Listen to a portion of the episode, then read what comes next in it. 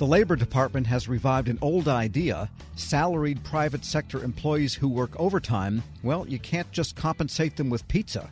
A rule proposed last week would mandate overtime for people making up to $55,000 a year. The current ceiling is $35,000.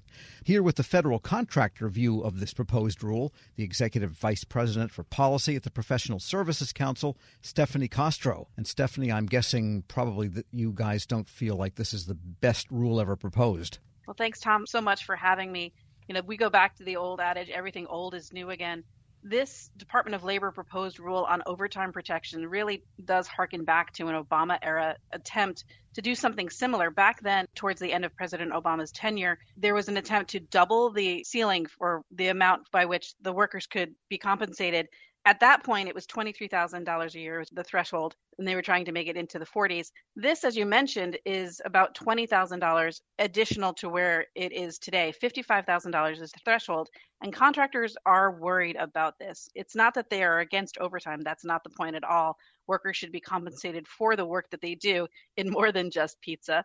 That said, when contracts are negotiated between the federal government and the private sector, they are tied into specific labor rates. And PSC, as you know, tracks government services contractors. And the backbone of our industry is making sure that we have a highly skilled, knowledgeable, and dedicated workforce. So we do want to compensate them adequately, but we are tied to whatever is allowable in the contract for labor rates. This proposed rule doesn't contemplate what impact this will have on government contractors. So you can be sure that PSC will be commenting. Yes, I mean, it affects any private sector employer. It's common, right, for a contractor or a company to say, you know what, this software project, this integration project, we got to deliver this Wednesday under the contract, but we have work that'll take us till Thursday. All hands on, we're going to get this done no matter how long it takes. Now, those people, a lot of them would be getting overtime if this goes through. That's exactly right. And when you're working on a fixed price contract, for example, you don't have a lot of leeway as a company to compensate the employees out of the existing pool of funds that was negotiated during the contract. And so you are taking it, therefore, out of overhead or you're taking it out of other elements of your business. Again, services contractors really do want to compensate their workers adequately. And again, in more than just pizza and beer. That said, you know, we'll be going back to the Department of Labor with some considerations for them about how this will impact government contractors. And at the end of the day, the capabilities that the government receives and what happens on that front. And even in cost plus contracts, the government could challenge costs. What's the old poster you used to see? Lack of planning on your part doesn't constitute an emergency on my part. Your overtime is your problem. You said you'd deliver it then. This is what your rates and the costs are that you quoted. They could challenge a company and say, well, these overtime costs are not allowable costs. That's exactly right. And I think at the end of the day, this has to be an iterative conversation between contracting officers and the contractors themselves to talk about what impact this particular overtime protections rule will have on contractors and the work that they perform. I do know that the government would like to see a robust industrial base to support the government missions that are performed. That said, there has to be a conversation about this particular rule, as there was years ago when this came up before. I will note that this rule was challenged in court, and a federal judge did rule that the Department of Labor exceeded its authority. So we will be watching also the court system closely. Yeah, interesting. They were knocked down once, but they're back again. It's like remember those toys we had as a kid, a clown punching Weebles? bag. You'd punch or Weebles it. that wobble but don't fall down. right? pop up again. wait a minute. I thought I had the knockout blow there. We're speaking with Stephanie Kostro. She is executive vice president for policy at the Professional Services Council, and then Oasis. Here we are at the midnight hour for Oasis, and now there are amendments to the RFP and no extension on modifying. What's going on? There are concerns within the government contract community about Oasis Plus. And that is to say, there were at least two amendments that have come out, one in early July and one in mid August, that fundamentally would have changed some companies' approaches to their proposals. And more recently, GSA released answers to some questions that were posed, and those were released on August 29th, so just last week. The due date for proposals is September 13th, but some of the answers that GSA provided and some of the requirements in the new amendments really do change contractors' approaches, whether it's teaming arrangements, etc., One piece, and I'd like to talk more to the government counterparts about this, is that teaming arrangements do take weeks, if not months, to negotiate. And if you change the rules of the game this close to the end of the solicitation period, you might have to compromise on the due diligence. You know, you want to get a new partner on your proposal, you do need to scrub their financials, you need to scrub what they bring to the table, etc. Lawyers are involved, a lot of legal paperwork, and I just don't think with releasing Q&As this close to the due date, the GSA is doing anyone any favors in terms of having to renegotiate those agreements. Yes, the uh, answers and all of this were released on August 29th, the Q&A that you have to fill out, and then the proposal deadline is still September 13th for those that want to bid on Oasis, which has been delayed by protests for quite a while here. Well, there have been changes when the court system ruled on other vehicles. You know, they had to see how those rulings might apply to Oasis Plus. So this has been going on for quite a while in development. That said, uh, PSC does take seriously some of the changes that have come down the pike recently and has asked GSA to consider extending the due date for one more month until October 13th, which is a Friday next month you know, our members would love more time, but to keep it as close to on track as possible, we've asked for a 30 day extension. All right. In the meantime, the Senate is back in town. Next week, the House comes back to town. And here we go with the budget talks, and we know the ramifications of what's happening and what's not happening. But if there is a budget, it's assuming a rate of inflation that is way below reality, and that's got contractors concerned. You know, in the DC based parlor game of what will Congress do in September, I'm not one to put any bets on the table. I would say one area that we are tracking very, very closely is we note that the president's budget, when it came across from the White House earlier this year, had a 2.4% inflation rate built in. Unfortunately, our country still hasn't recovered from the higher than expected inflation of last year. It did trickle over into this year. And if you just look at, you know, we look at various indices, but one that we take very seriously is the personal consumption expenditure and the six month trimmed PCE price index. That comes out of the Department of Commerce. And excluding food and energy, which are known to be volatile, that number for July was 4.2%. So again, that's a significant departure from the 2.4% that was included in the president's budget. So as we look forward to seeing what the Hill is considering for FY24, we really need to unpack, you know, if, if you're keeping the budget the funding levels a certain level, what are you giving up because of inflation? And I want to make sure that we are not cutting into muscle, that it is really just fat we are trimming, um, should it be found, but that we're not eating into what exactly the, the American people require of their government. And now, if your cost accountants work overtime to figure all of that out, then you have to pay them overtime. So it kind of feeds on itself, doesn't it?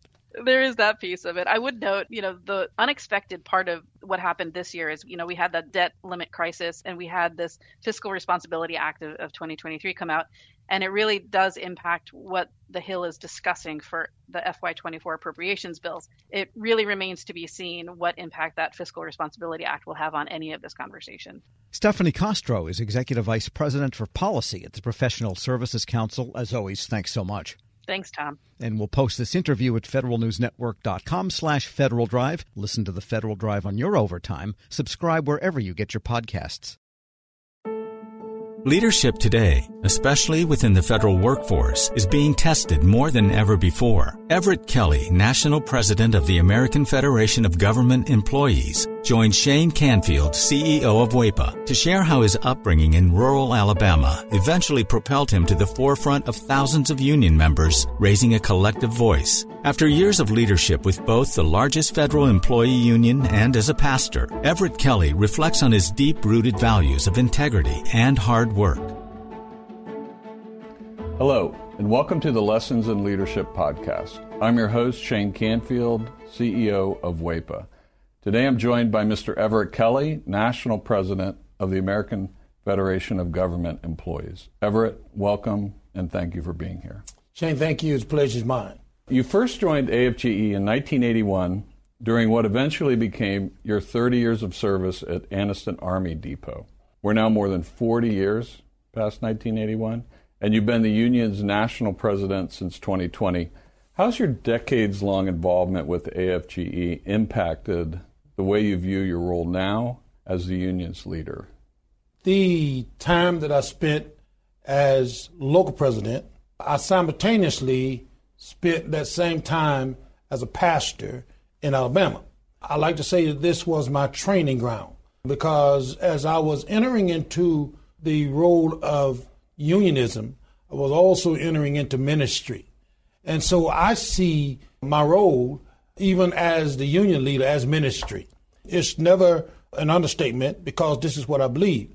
I believe that if you love people and show people that you love them, people will follow you.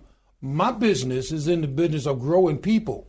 Uh, and that's what I do. And, and I think that my training as a pastor and as a union uh, leader has given me the ability to really, you know, uh, grow people because I feel like that, you know, it's my responsibility both as a union leader and as a pastor to ensure that people have a livable wage. It's also uh, my responsibility to ensure that people are treated fair with dignity and respect on the job. And I think that goes in both uh, arenas. So, so I've seen this, you know, as ministry as I've grown through the four decades of leading people.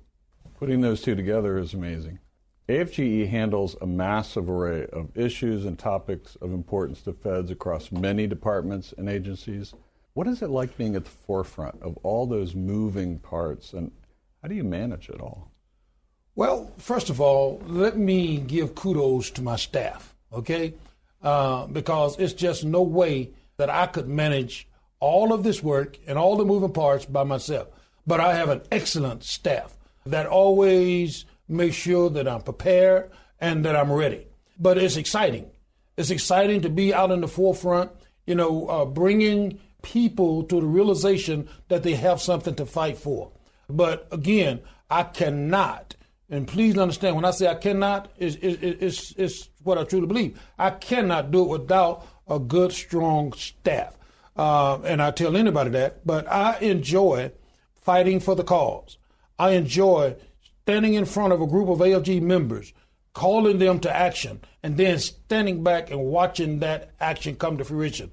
Because I know that I'm not the one that's doing it.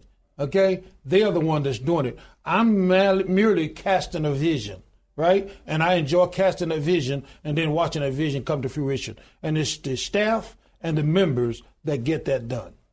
As CEO at, at WEPA, I completely and totally understand that. We rely on them. It's not Absolutely. just nice to have, we rely on Absolutely. Them. As AFGE president, you often speak at union rallies and other events widely attended by federal employees. What's it like to experience that direct connection to employees? And how does that influence your leadership style? You know, that gets me excited, okay? To be standing in front of a group of AFGE leaders get me excited. To hear the words, who are we? And the chants that come back that says AFGE gets me excited. It gets my motor uh, running, if you will. And it's exciting to look at them and see the motivation in their faces when they're fighting for a cause.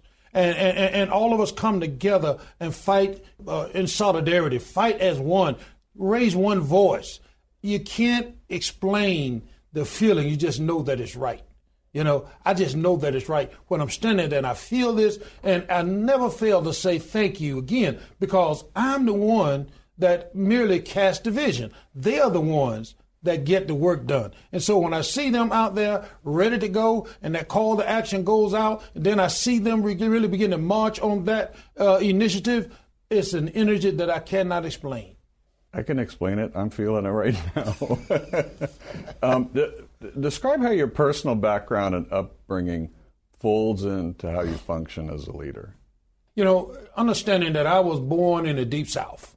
I was born in a little small town in Goodwater, Alabama, population 1,292 today.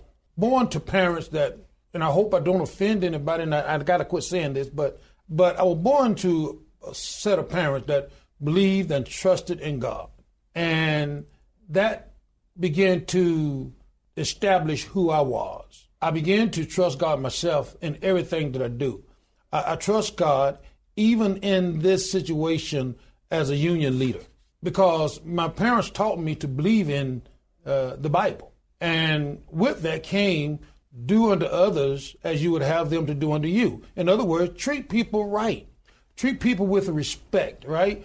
Do what's right. It taught me, you know, about integrity, right? It taught me about being honest, you know, and that's what's needed in the role of a leader of this union. It, it, it's, it's needed. Uh, and you know, I try to portray that. I try to portray a person of honesty and a person of integrity. And so, being in the deep south, you know, you you, you just learn those things, and that's what has helped me uh, throughout my path as a union leader.